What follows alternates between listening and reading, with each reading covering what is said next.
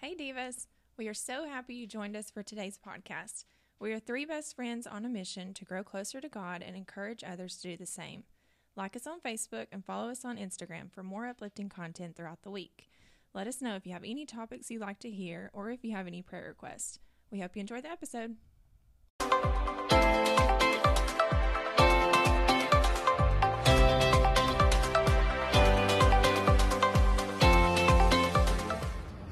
Hey Divas!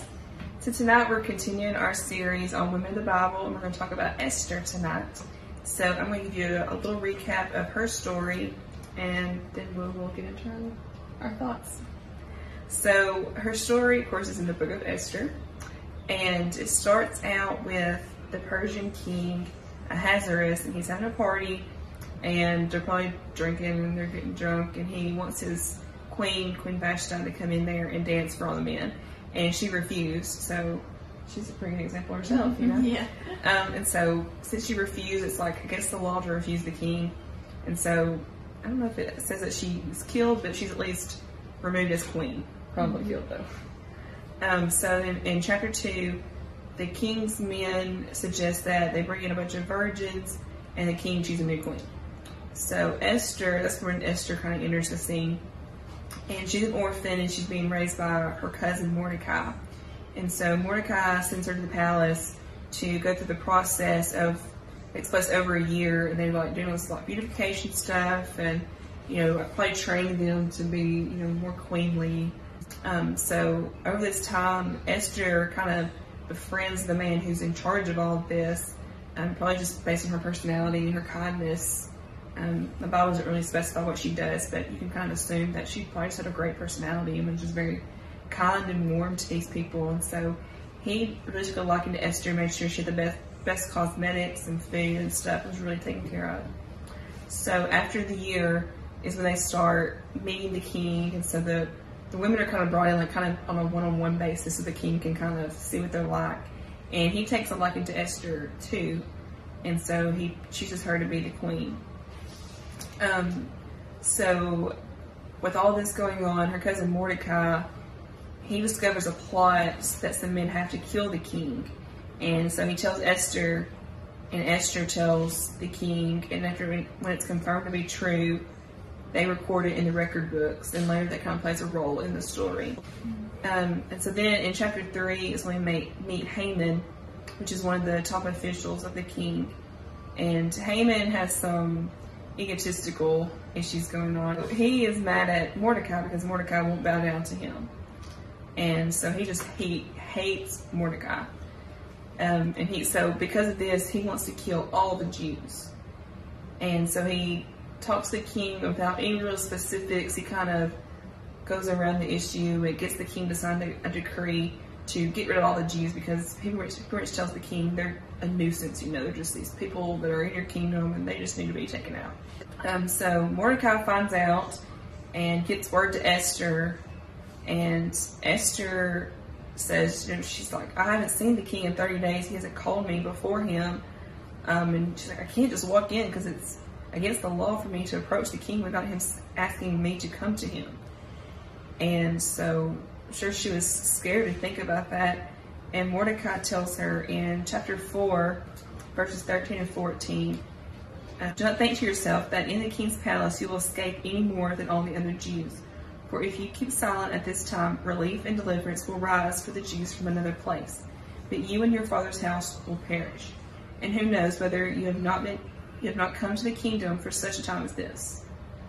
And so after she gets the message, Esther told Mordecai to have all the Jews fast for th- for three days, and she was going to do the same with her kind of ladies that kind of help take care of her. Um, and then she would go before the king, and she says, "If I perish, I perish," which I feel are really some really strong words coming from her. Mm-hmm. Um, so of course she goes to the king, and because I think because he likes her so much, um, he's like, he's like, "Yeah, come on in," you know. He like the scepter to her, and so she doesn't run away, go after the king and tell him this plot. She actually invites him and Haman for dinner, and at the dinner, he she asks to have her people spared. He, I mean, he was going to give her. He says up to half the kingdom, and all she asks for is for her people. She reveals who she is. She reveals that she's a Jew, and that Haman had this plot against the king because he loved Esther so much. He was very, you know, upset with Haman, and has Haman hanged on the gallows where he was, where Haman wanted to actually have Mordecai hang. Um, so that's kind of the basic rundown of the story of Esther, the first, five, I think, five or six chapters of the book. Um, so, what are kind of some thoughts you'll have from that? Any thoughts? You can go first, right? Um, I, I mean, I just really like, um, you know, her words. You know, if I perish, I'll perish. You know, it's just like, like you said, those are powerful words. Um, you know, and things that we stand up for today. Um, you know, we live in a country that most of the time we stand up for, we're not going to die. You know, like if we stand up for what we believe in, um, our, you know, our options are not life or death. There, they may be, you know, you lose some followers. Um, they may be people don't like you, um, which you know we were talking about earlier. You know, people are not gonna like you anyways. There's gonna be people out there who have just a silly reason for not liking you. So I mean, it would be a good reason, you know, for you standing up for what the Bible, you know, what the Bible says, you know, for them not to like you. Um, if that makes sense. So um, when I read that, I just just very encouraging that Esther had, you know, the courage to just go in there knowing that she could die um, for her people, you know, um, but did it anyways. And for us, you know, like our fear, our only fear is just, you know, losing some friends or losing some, you know, acquaintances, not even friends. It's just people that, you know, follow us on, Right. on social media accounts. So, um, you know, that was the main thing I got from it. I think it's so interesting to like when you look at examples in the Bible of people who stood up for for what was right, and Esther is no different. You know, they saw the opportunity and they acknowledged the risks of you know dying basically in this life, but they took the opportunity anyway, and they recognized that it was an opportunity to serve God. And I know Esther doesn't like mention that explicitly, but um, and when I was reading Esther, it reminded me of the story of Shadrach, Meshach, and Abednego, where the king confronts them about bowing down to the idol that he had made. Um, and when he when they're confronted, Shadrach, Meshach, and Abednego say that um, that they know that God has the power to save them. But even if he chooses not to save them, there's nothing that the king can do to make them worship the the idol. And he goes on to throw them in the fiery furnace and they're saved. But it's just knowing that impending danger and still having the courage to come forward and say that, you know, this is what I believe and I'm going to stand behind that. It's really empowering.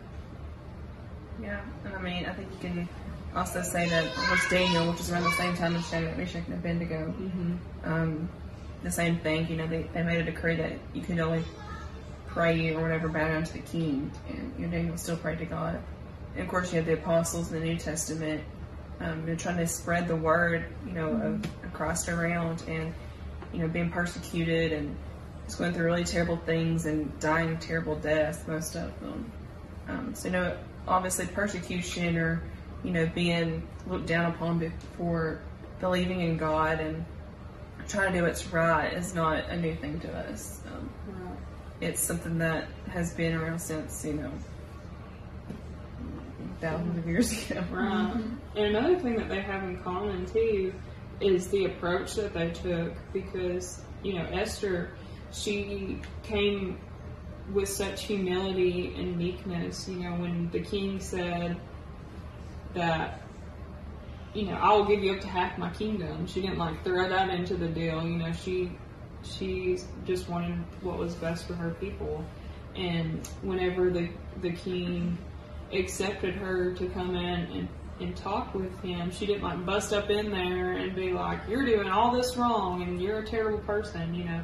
She invited him to, to dinner and served him a meal and even served Haman a meal, who was the person who was behind all this. So just like the humility that she had was admirable. Yeah, it's true. Um, I guess kind of going back with that, talking about just through the years of all the the things the trials we're going to face. I mean, Jesus said in Matthew ten twenty two, "You will be hated by all for my name's sake, but he who endures to the end will be saved." And then Paul said in 1 Corinthians 1.18, the message of the cross is foolishness to those who are perishing, but to us who are being saved is the power of God. You know, when you think about standing up for what you believe in, um, you know, just talking about fears again, um, you know, the Ephesians 6, um, you know, 10 through um, 20 is just really powerful because that's, you know, like you posted today, um, you know, talking about putting on um, the armor of God. You know, when you think about, okay, well, where do I start when I'm wanting to stand up for what I believe in? Where do I start? Um, you know, you put on that armor of God. Um, you study, you know, one of those things is the sword, um, and that's God's word. Um, you know, you study God's word, and the next thing it says after, you know, lists the armor of God, it says praying always. You know, um, so you don't have to feel don't feel like you have to stand up for what you believe in alone. You know, um, go to God in His Word, and then go to God in prayer, and you know, ask for that courage to stand up for you know what what is right. Um, and then you know at the end it talks about how you know 19 and 20 it talks about how you will um, be able to open your mouth boldly and speak boldly you know the things that you believe in and um, I just think you know just like Esther, um, you know, telling the people to fast and fasting, you know, herself, um, you know, it's not mentioned, you know, like you mentioned this earlier. Um, you know, she doesn't. It doesn't say that she prayed to God or anything. God's not mentioned at all in her in her book, but um, you know, most likely there was prayer.